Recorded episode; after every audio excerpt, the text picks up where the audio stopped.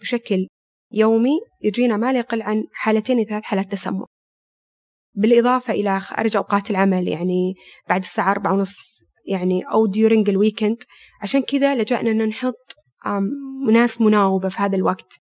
تغطي فتجيهم أقل شيء تجيهم من حالتين إلى ثلاث حالات في وقت بعد بعد ساعات العمل تجيهم بشكل يومي حالة أقل شيء.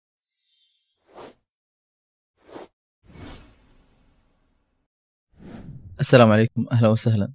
أنا عبد العزيز مطيري وهنا بيطار حلقتنا اليوم تتكلم عن مراكز معلومات الأدوية والسموم. إيش هذه المراكز؟ كم عددها الموجودة في السعودية؟ وإيش أه تقدم؟ ومين تخدم؟ هل فقط المرضى؟ أو حتى مقدمي الرعاية الصحية؟ أه آليات القبول اللي ممكن تأهلك إلى أه القبول في أحد هذه المراكز. وأخيرا تكلمنا عن آه، دور هذه المراكز في جائحة كورونا. ضيفتنا اليوم هي الدكتورة مشاعل الجعيد صيدلي سموم بمركز معلومات الأدوية والسموم بالرياض ورئيس اللجنة العلمية في الجمعية السعودية للتثقيف الدوائي. قبل أن نبدأ حابين نشكر فندق فيتوري بلس على استضافتهم لنا وفي حال عجبتكم هذه الحلقة أتمنى مشاركتها مع المهتمين لهذا المجال. لنبدأ. أهلا وسهلا دكتورة. شكرا لحضورك وقبولك الدعوة. هلا حياك الله. أه، دكتورة في البداية من هي مشاعل جيد؟ عارفين عن مشاعل جيد. لو بغيت أتكلم لك من الطفولة طفولتي كانت أكثر شيء يميزها أنه أنا كنت شغوفة إني أتعلم كان عندي فضول التعلم. أه، سواء في المدرسة سواء في البيت كان هذا الفضول عندي مرة ملاحظ حتى من والدي ووالدتي. طبعا طبيعي دخلنا المدرسة في المدرسة نفس الشيء بس بديت أكتشف الأشياء اللي ممكن أقول لك أنا موهوبة فيها.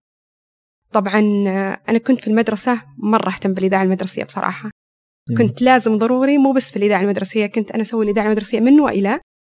فكنت المقدمة كنت أسوي كل شيء كنت أختار كل شيء. جميل. هذا كان فيها positive بس في نفس الشيء كان فيها negative كان فيها positive خلاني أقدر أشوف نفسي أكتشف الأشياء اللي فيها آه، بديت أكتشف موهبة إني أكتب صرت أكتب المسرح المدرسة. آه، صرت أكتب الشعر في سن مبكرة يعني أول مرة كتبته كان في يمكن في سادس ابتدائي أو خامس ابتدائي. آه، فكل هذه الأشياء خلتني في سن مبكرة أكتشف الأشياء حقتي. النيجاتيف كان فيها أنه دخلت في أشياء كثيرة ممكن خلتني في البداية ما أقدر أركز وش الشيء اللي أنا جيدة فيه بس اكتشفت نفسي. استمرينا. طبعا إحنا يمكن معروفين طلبة الكليات الصحية نكون متفوقين من بداية دراستنا. فتخلصت الثانوية عامة تخرجت كنت دائما لازم أحصل على المركز الأول. كنت هذا هذا شيء من الأشياء اللي سوت علي برشر إنه لازم آخذ المركز الأول لازم ندخل أنشطة المدرسة كل هذه الأشياء. بس زي ما قلت إن هذه الأشياء صنعتني خلتني أعرف نفسي بشكل جيد في سن مبكرة. أه التحقت بجامعة الملك سعود. أه دخلت كلية الصيدلة في جامعة الملك سعود. طبعا خلال الدراسة زي ما هو معروف كلية الصيدلة تعتبر نقلة الجامعة بشكل عام نقلة نوعية عن الدراسة العامة. صحيح. فزي ما إحنا معروف عندنا في الصيدلة امتحان ورا امتحان quiz ورا quiz presentation كل الأشياء. هذه بديت أكتشف إنه كيف نصير multitask طبعا إحنا ال female multitask معروفين نسوي أشياء كثيرة في وقت واحد لكن آه بديت في نفس هذا الوقت إنه أصير شوي متكيفة مع الضغط أو أتهيأ للعمل بشكل عام. آه بصراحة قد ما كان في الدراسة أشياء فيها ضغط قد ما كان فيها يعني آه، متنفس شوي في الأنشطة لا منهجية خلينا نقول لك. فخلتني نتوركينج مع أعضاء هيئة التدريس حتى اللي ما كانوا يدرسون مع زميلات اللي يسبقونا في في يعني في المراحل المتقدمة مع الزميلات اللي توهم داخلين الكلية. آه، بدينا نغير أشياء بدأت تتغير أشياء في الكلية لأنه إحنا آه، صرنا نسمع ناخذ نعطي صرنا نعبر أكثر. فهذه الأشياء ساعدتنا. في 2009 كان عندنا طبعا إحنا في الخطة القديمة كان عندنا المسارات. أتوقع الآن ألغيت. اللي هي في آخر مسار طبعا هي ما تعطيك التخصص أنت بتتخرج finally يعني صيدلي عام لكن تعطيك background أو نبذة وش الشيء اللي أنت ممكن تتخصصه في المستقبل. فأتذكر كنت بروح مسار toxicology آه، اللي هو السموم لكن إدارة الكلية رفضت لأنه ما في أحد كان يبغى يدخل هذا التخصص فالمسار ما يفتح إلا إذا كان في عدد أشخاص. معين يعني. عدد معين exactly فأتذكر في ذاك الوقت لما قالت الكلية إنه ما حتفتحوا لأن ما في أحد إلا أنا أتذكر رحت سويت lecture للبنات شجعتهم جمع البنات صاروا تقريبا زميلاتي من ستة إلى ثمان طالبات. رجعنا مرة ثانية لإدارة الكلية فقالت إدارة الكلية تعتذر إنه فيها عبء تعليمي على أعضاء التدريس فما يفتح المسار. فلقيت نفسي دخلت مسار ال hospital وأمانة يعني لو رجع الوقت كنت اخترت هذا المسار لأنه هيئني لأشياء كثيرة. صح درست فيه برضو clinical toxicology اللي هو تعتبر المادة الثانية بس يعني الآن أقول إنه أعطاني أشياء كثيرة هيئتني كيف أعمل في يعني at advanced level بصراحة. على مستوى جيد بعد هاد التحقت بال- بالعمل في المستشفيات وكان هو ال plan حقي إنه بعد ما أدرس فترة أذهب للابتعاث على طول ابتعثتي ولا؟ آه، بعدها إيه بعد ما أخذت آه، تقريبا خمس سنوات experience ما بين الصيدليات الخارجية الداخلية آه، وحدات ال- ال- ال chemotherapy كل هذه الأشياء واشتغلت فيها وكنت join في بعض ال committee اللي في المستشفى آه، ذهبت للدراسة في التخصص السموم مرة ثانية. يعني الرغبة الأولى. اي بالضبط exactly في السموم ودرست في جامعة برمنغهام في بريطانيا وكانت صراحة دراسة فيها صعوبة بحكم إنه هذه تخصصاتنا دائما في أي تخصص عموما بتلقى هذه الصعوبة بتلقى بس صدقا ما كانت تخلو من المتعة. لقيت فيها أسلوب التعليم المحبب لي أكثر. جميل جدا. دكتورة أنت قلتي إنك كاتبة وشاعرة. لك آه، أيضا كتابات تخص الصيدلة. كتاب صح. اسمه فلاطون المريض. أحدثينا عن الكتاب هذا؟ أم والله لو أنا مثلا كنت أتخيل في يوم أني بأنشر كنت أتوقع أني بنشر ديوان شعري صدقا يعني حقيقة أو بأنشر في شيء في رواية. لكن آه، مسيرة العمل في الصيدلة يمكن كانت الخمس سنوات من ال 2000 تقريبا وعشرة إلى 2015 يعني قبل الابتعاث بأشهر. خلتني يعني أغير وجهة نظري لأشياء كثيرة في الحياة. أنا كشخص الأشخاص المحيطين ظروف الحياة نظرتي اللي كانت مسبقة عن العمل عن عن طريقة العمل عن ال teamwork كل هذه الأشياء لما تبدأ تعمل تختلط مع ال patient مع المرضى بشكل عام تبدأ تشوف ال- المهنة على مستوى إنساني مو بس على مستوى علمي. هذه خلاني أكتب كتاب يعني في ال autography في السيرة الذاتية رغم أنه كانت خبرتي قصيرة بس كنت أتوقع يعني آه أو أزعم أنه قدمت على الأقل إحساس أنه لو أحد كان في مكاني في سنواته الأولى بتكون يعني شيء جيد أو يعطيه تصور حقيقي نوعا ما عن الواقع. أنه في شيء جيد وفي شيء سيء. ما هو ما هو الحياة نظرة مثالية يعني للعمل. في الجيد وفي السيء. بس في نفس الوقت تعطيك شلون تعرف قيمة الصحة. تعطيك شلون تعرف النعم اللي إحنا فيها كبلد. يعني كل شيء متوفر عندنا من ناحية الدواء من ناحية الرعاية الصحية. أه تعطيك اكسبيرينس بعد كيف انه إنه ظروف الحياة تخليك تغير وجهة نظرك للأشياء. إنه البروتوكولات اللي في المستشفى ممكن ما هو بالضرورة تطبق 100% لأنه أنت ما تتعامل مع أرقام أو أجهزة أنت تتعامل مع إنسان. آه، كل هذه الأشياء علمتني قلت ليش ما أنقل هذه التجربة؟ أم، لاحد ثاني يكون يعني تو متخرج أو تو عنده خبرة ياخذ تصور. عشان لو جاء يوم حس إنه يأس لا ما تخيلته زي ما لقيته لا. يكون عنده يعني محفز ملهم إنك تمضي إنك تقدر تغير.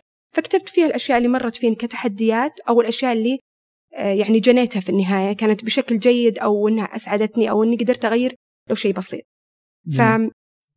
فلما تجيني دائما رسائل على الكتاب وكذا أحس بالسعادة. مو لأنه يعني زي ما قلت مو بعشان إنه أنا كتبته. لا حسسني بالسعادة إنه لامس الناس. هذا أكثر شيء صراحة وش تتكلم. عنه الكتاب؟ زي ما قلت لك يتكلم عن قصص في بعضها قصص خاصة حدثت مع مرضى. يعني مثلا زي زميلتي اللي كانت تنافسني في يعني في أوقات الدراسة قابلتها كانت تعاني من مرض الاكتئاب وما استطاعت إكمال دراستها. ففي ذيك اللحظة لما تقابلت معها حسيت إني رجعت باك لمرحلة الابتدائي. كانت بجانبي أيام التكريم كانت يعني شغوفة. بعدين رجعنا تقابلنا معها مرة ثانية بس كانت هي المريضة وأنا اللي كنت الفارماسيست وكانت هي يعني القصة حقتها شوي يعني صعبة. فرغم انها هي ما تعرف يعني هي طلعت ما تعرف أنا مين ولا. يمكن حتى تتذكر لأنه كان اوقات درس. بس كان يعني سبحان الله أعطاني انطباع إنه لو رجعت في ذيك المرحلة كنت أعرف إنه في قدري إني بكون في هذا المكان وهي بتكون في هذا المكان. يعني الكتاب يتك... قصص؟ و... أوكي جميل. يتكلم عن قصص يتكلم عن يعني الأشياء اللي كنا إحنا ننظر لها بشيء. لما نجي نشتغل كيف تتغير لها يعني هو ما لي سيرة ذاتية تتحكى بالأشياء اللي يمر فيها الشخص خلال عمله. جميل. وطيب مبادرة أنا أسمعك هي خاصة في الصيدلة للصم والبكم حدثينا عنها برضو. مبادرة أنا أسمعك أنا تطرقت لها في الكتاب بس هي برضو جاية نتيجة السوري. جاني مريض هذه بدايتها يعني. فكنا إحنا زي ما تعرفون نشيك على الوصفة نتواصل مع الطبيب للتغيير أو لمناقشته في في في الجرعات في أي شيء. بعدين نبدأ نسوي اللي هو الكونسلنج التثقيف للمريض نتعامل معه ونسأله. فأك فأنا كان من حظي ممكن إنه جاني مريض لا كان يسمع ولا يتكلم كان أصم أبكم فحاولت إني أكتب له. المفاجأة إنه اكتشفت إنه حتى ما يقرأ. المفاجأة الأكبر إني اكتشفت بعدين لما صرت أبحث وبديت في المشروع إنه إنه الصم والبكم زمان يعني خلينا نقول قبل يعني المريض كان في حدود 45 سنة قبل 10 سنوات. يعني فأحسب قبل 40 سنة 30 35 سنة كانوا الصم والبكم عند تعليم معين يوقفون. لأنه ما كانت متوفرة بالذات في المدن الطرفية متوفرة بشكل كبير التعليم فكانوا يجدون صعوبة. فمو الكل يعرف يكتب. تقريبا من كان من 30 ل 40% يعرفون يكتبون بشكل متقدم أو يقرؤون. فلما كتبت له ما قدر يقرأ. فقلت خلاص إنه نبغى مرافق لك. نادي لي مرافق أنا ممكن أشرح له. فكان يأشر لي إنه ما أقدر أتكلم مرا... ما عندي مرافق. استغربت كيف يعني وصل الصيدلية ومر كل هذه وماني قادر. فقاعد أفكر وأنا أصرف له وش ممكن أتواصل معه. فرحت فتحت آه، كونتر ثاني وطلعته عليه عشان ما نعطل المرضى اللي بعده. حاولت أتواصل معه. كان تواصل ما في أي تواصل أبدا شبه معدوم. بالضبط شبه معدوم. فرحت لزميلاتي أسأل زملائي هل في أحد يقدر يتكلم لغة إشارة؟ عنده أحد يقدر يتواصل يشرح له؟ ما في أحد فينا. فالمريض أخذت رقم جوال أحد عشان أشرح له. المريض في ذيك اللحظة مو بس أنه قدرت أوصل له المعلومة لما كلمت أهله بس حسيت وحس بالحرج. لأنه الكل صار يناظر في هذا المريض الكل مشى وهو لسه أنا أشرح له. فرجعت البيت قعدت أبحث أبحث بديت أكتشف المعلومات اللي ذكرتها في البداية. فقلت ليش ما إحنا أول شيء. نحط هذا الموقف ننشره يمكن أز موفي أو فيديو بسيط وخلينا نح... نخلي الناس يصيرون انفوفت معنا يشوفون الواقع. وحطينا فيه زي الاستبيان اكتشفنا إنه أغلب الصيادله مر بهذا الظرف بس ما عرف يتصرف معه ونفس المشاكل اللي واجهنا لا بيقرأ ما يكون معه مرافق صعوبة التواصل معه. وبدأ هذا المشروع وبعدين بدينا ناخذ إنه إنه يصيرنا إذا نزلنا فيديو تعليمي خلينا نحطه الصم والبكم. والآن ما شاء الله حتى تلاحظ حتى في البرامج العامة صحيح. محطوط هذا في عين الاعتبار. جميل جدا. طيب دكتور الآن بنتكلم عن مركز معلومات الأدوية والسموم هل قبولك في المركز هذا كان بسبب دراستك الماستر للسموم أو أنت انقبلتي بعدين آه، بتعثي؟ آه، لا. شوف بشكل عام لما نقول إحنا مراكز سموم إحنا نتكلم عن شيئين. في المستشفيات بشكل عام يجيك مركز معلومات الأدوية والسموم ويكون ده عادة تابع لقسم الصيدلة الصيدليه لإدارة الخدمات الصيدلية في مراكز السموم هذه تكون مراكز يعني لوحدها مفصولة هذه يا تتبع أقسام الطوارئ زي مثلا مدينة الملكات الطبية أو هي تكون قسم مستقل كامل زي بعض الأشياء بعض الأقس بعض المراكز في وزارة الصحة. إحنا عندنا مثلا في في جهة العمل اللي أعمل فيها مركز معلومات الأدوية والسموم. عشان أنت تلتحق فيه لازم تكون يا أنت خريج صيدلة كلينيكية أو تكون متخصص في السموم عشان تقدر تلتحق فيه لأنك أنت تغطي هالجهتين. ممتاز. عشان تلتحق فيه فأنا كان عندي ال plan واضح من أول من أول الدراسة أنه حتى كنت أتذكر قلتها في المقابلة الشخصية أنه أنا اخترت هذا المستشفى عشان باخذ فترة بسيطة at least two year وبعدين بعدها ببتعث بروح ابتعاث وبعد الابتعاث كنت مقررة إني أرجع لمركز معلومات الأدوية والسموم ممتاز إيه، وش مركز معلومات الأدوية والسموم؟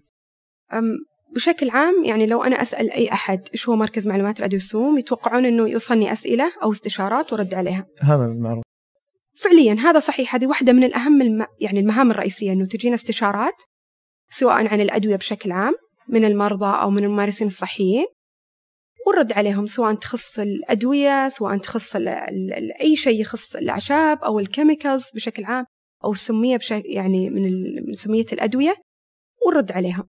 لكن مهام هذا الم... هذه المهمة الرئيسية لكن كمهام في تحته يجي اللي هو ال pharmacovigilance تحته آه، رصد الآثار الجانبية يجي تحته رصد الاستخدام الغير مصرح فيه لل... من هيئة الغذاء والدواء اللي إحنا نسميه ال off label use يجي تحته آه، تدريب لكل كل الممارسين الصحيين بما فيهم الصيادلة الأطباء الممرضين. آه، يجي تحته مصادر الطبية. يجي تحته كمان اللي هو تقييم الأدوية اللي حتدخل على على دليل الأدوية لأن دليل الأدوية عادة طبعا هو تحت هو لجنة ال pharmacy therapeutic committee اللي هي لجنة الصيدلة والدواء. هذه إحنا بنكون support لها بنسوي أي تجديد على على دليل الأدوية لكل مستشفى. فعندها مهام كثيرة بس يمكن المهمة الرئيسية اللي تشترك فيها كل مراكز الأدوية يعني في السعودية أو خارج السعودية اللي هو بالضبط استقبال الاستشارات الدوائية أو استقبال حالات التسمم. كم عندنا مركز إحنا مراكز معلومات الأدوية والسموم بشكل عام منتشرة في كل المستشفيات سواء في المستشفيات ال tertiary أو نقول إحنا ال secondary الكبيرة أو المتوسطة. لكن كمركز سموم منفصل عندنا تقريبا في وزارة الصحة تسع مراكز سموم تقريبا. ما شاء الله. طيب آه، روتين العمل فيها كيف؟ إنه استقبال وبعدها نستقبل اللي زي ما قلت لك الاستشارات الدوائية أو أو حالات التسمم. إذا في حالات تسمم نحتاج نروح نشوفه ونتابع المريض في الوورد إلى ما يطلع ونكتب له نكتب النوت حقته متى المفروض يطلع إيش الأشياء اللي إحنا بنسوي لها متابعة أو تقييم لحالة المريض. عندنا إذا رصد آثار جانبية نرصد الآثار الجانبية اللي توصلنا من من الممارسين الصحيين أو من المرضى. ونرفع فيها عشان نحسن.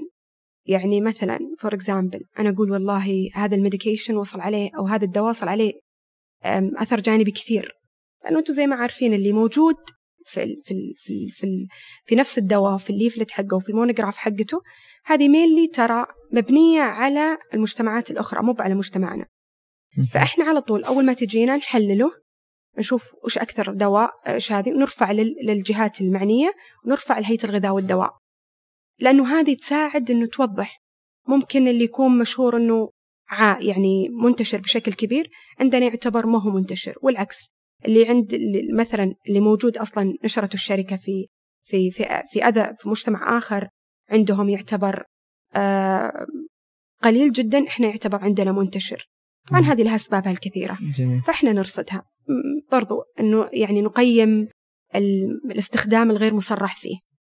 وخاصة مع الآن في نيوليد في مديكي في أدوية جد في أمراض كثيرة صارت تكتشف جديدة وما لها دواء معين فممكن نستخدم دواء لمرض ثاني بس غير مصرح فيه حسب الدراسات.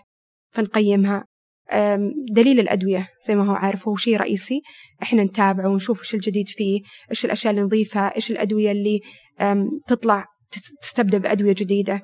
كل هذه الأشياء جزء من الأشياء اللي بيعملها مركز معلومات الأدوية والسموم في المستشفى. مركز معلومات الأدوية والسموم يقبل خريجين أو لازم يكون موظف في المستشفى أو لازم يكون ماخذ ماستر في آه، السموم أو يقبل مين؟ عادة لازم يكون معك post آه، grad لازم تكون يعني معك تخصص بعد بعد البكالوريوس عادة. لكن في بعض ال ال في بعض المناطق الطرفية اللي يكون فيها احتياج كثير ممكن يكون فيها خريج جديد عنده إمكانيات عنده أم أم يعني خلينا نقول خلفية علمية جيدة وعنده مهارات البحث جيدة فممكن يكون متوظف فيها. ما هو بالضرورة يعني يعتمد عادة على المستشفى نفسه. بس مجملا واحدة من الأشياء الأساسية أنك زي ما ذكرت تكون متخصص في السموم أو تكون متخصص في الصيدلة الكلينيكية عشان تكون مؤهل أنك تقدر تدير هذه ال task بطريقة جيدة. طيب إيش المرا... عفوا المناصب الموجودة موجودة في في المركز؟ في عندك اللي هو ال pharmacovigilance التيقظ هذا قسم تحته. في عندك اللي هو معلومات الأدوية بشكل عام استقبال الأدوية فيه السموم هذا برضو قسم تحته. وفيه قسم بعد اللي هو تثقيف المرضى. مو تثقيفهم في الأجنحة بس المادة الموفرة اللي تتوفر لل patient أو توفر بشكل عام لل patient اللي داخل المستشفى المريض داخل المستشفى أو اللي خارج المستشفى. كيف تتهيأ المادة هذه؟ كيف تتيسر له وتتوفر له؟ تقيم برضو هذه من الأقسام اللي تحت مركز معلومات الأدوية والسموم آه، رواتبها نفس رواتب الصيادلة نفسها. شوف كل التخصصات عندنا إحنا في الصيدلة يعني لو أنا بتكلم عن المستشفى ما بتكلم عن الأكاديمي أو أو شركات الأدوية. أم إحنا زي ما تعرف نتبع الكادر الصحي. في عندنا صيدلي اللي هو حاصل على البكالوريوس عندنا صيدلي أول اللي هو الماجستير أو ال residency وعندنا ال consultant اللي هم الحاصلين على ال fellow ال R 3 وال PhD درجة الدكتوراه. فاحنا نعتمد يعني. بالضبط. فإحنا نعتمد على المرتبة اللي أنت عليها بالشهادة اللي حصلت عليها ال qualification الشهاده حصلت عليها أنت بتاخذ الراتب المقابل له. حلو. المركز يخدم مرضى ومقدمين رعاية برضه بالضبط. يعني استفسارات تجيكم من الطرفين. بالضبط. حلو. كيف كان دور المركز في جائحة كورونا؟ خلال جائحة الكورونا استمر نفسه استمر نفس الدور بنفس الآلية. يمكن الزيادة أكثر اللي صارت أكثر. أن بدأ التركيز على اللي هي البروتوكولات حقت كوفيد. أنه مثلا بالنسبة للتثقيف المرضى بدأ نسوي مواد للأدوية اللي دخلت لكوفيد أو كورونا بشكل عام. بالنسبة لرصد الآثار الجانبية أكثر صارت تصلنا من من التطعيمات.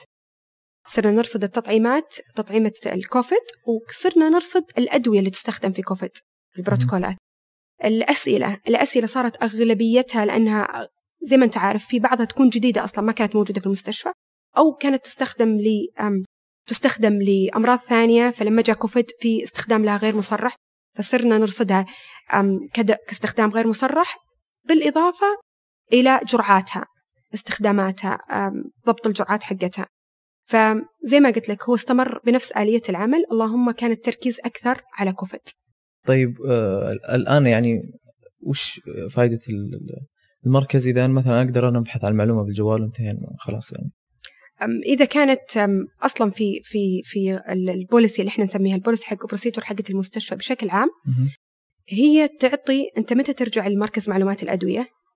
أنت ترجع له لما تكون أنت بحثت وناقشت واختلفت عليك ناقشت. أو إنه وناقشت الدكتور وهو كان لسه insist على يعني أصر على مثلا أو أنت حسيت إنه اللي أنت بحثت عنه ما ما أنت قادر يعني ما انت متأكد منه بشكل جيد أو تحس إنه والله بحثت بس ما لقيت المعلومة المناسبة هنا تركز يعني ترجع لمركز معلومات الأدوية أنت ما ترجع له مثلا من أول ما يجيني الوصفة أنا ما أروح أبحث على طول لا أنت ترجع لها لما تكون ما لقيت المعلومة أو المعلومة اللي لقيتها ما كافية أو أو إنك أنت لقيت معلومة بس تحس إنه زي ما قلت إنه ما أنت قادر ما عندك access توصل ل evidence مثلا زي ال primary أو زي زي كذا ترجع لمركز معلومات الأدوية.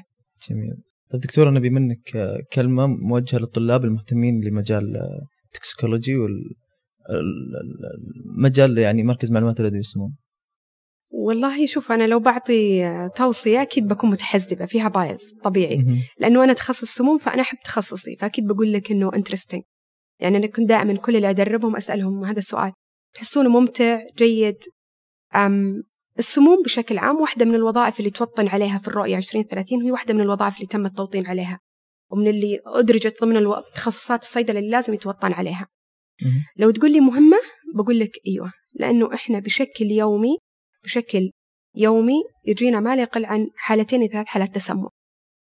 بالإضافة إلى خارج أوقات العمل يعني بعد الساعة أربعة ونص يعني أو during ال weekend عشان كذا لجأنا أن نحط ناس مناوبة في هذا الوقت. تغطي فتجيهم أقل شيء تجيهم من حالتين إلى ثلاث حالات في وقت ال بعد ال بعد ساعات العمل تجيهم بشكل يومي حالة أقل شيء. فهو في احتياج في احتياج. وخاصة أنه تخصص مشترك بين الأطباء والصيادلة. في احتياج في احتياج. مركز معلومات الأدوية تندمج دائما مع السموم زي ما ذكرت في البداية لأنه كل مستشفى يكونون هم قسم واحد. جميل. مثلا أحد يقول لي هل تنصحين أحد يدخله؟ أنا أحبه. أستمتع فيه. أجد متعتي فيه فأكيد بلا شك أنه بنصح فيه. لكن دائما أنا أقول مرة نصيحة مرة مهمة لأي أحد بيختار تخصصه. لازم تناظر شيئين. أنت إيش التخصص اللي تحبه؟ لازم تعرف أنت إيش تبغى كتخصص. أم وش ال target اللي أنت تبغى تروح للطريق اللي أنت حاط في بالك أنه أنا بدرس هذا الشيء بتخصص هذا الشيء. في تخصصي هذا بيحكم تقريبا up to يعني خلينا نقول 50% من مسيرة حياتي حتى التقاعد في هذا التخصص. خلاص؟ والشيء الثاني ال reality. لازم تكون واقعي. يعني مثلا أنا أبغى التخصص هذا بس فعليا ما هو موجود أو ما عليه طلب أو ما عليه مثلا تصنيف من هيئه التخصصات أو لازم تسوي هذا الشيء الماتشنج فأنا بالنسبة لي لو تسألني عن تخصصي بقول لكم يعني ممتع وجميل وأستفيد منه حتى في حياتي اليومية. تمام تمام. شكرا لك دكتورة. الله يعطيك العافية. شكرا لوقتك. أبد حياكم الله على الرحب والسعي وقت. الله يعافيك. شكرا لكم مشاهدينا ومستمعينا الكرام. شكرا خالد الشهراني وعبد الله عنزي وفيصل السعوي على إدارة هذه الحلقة.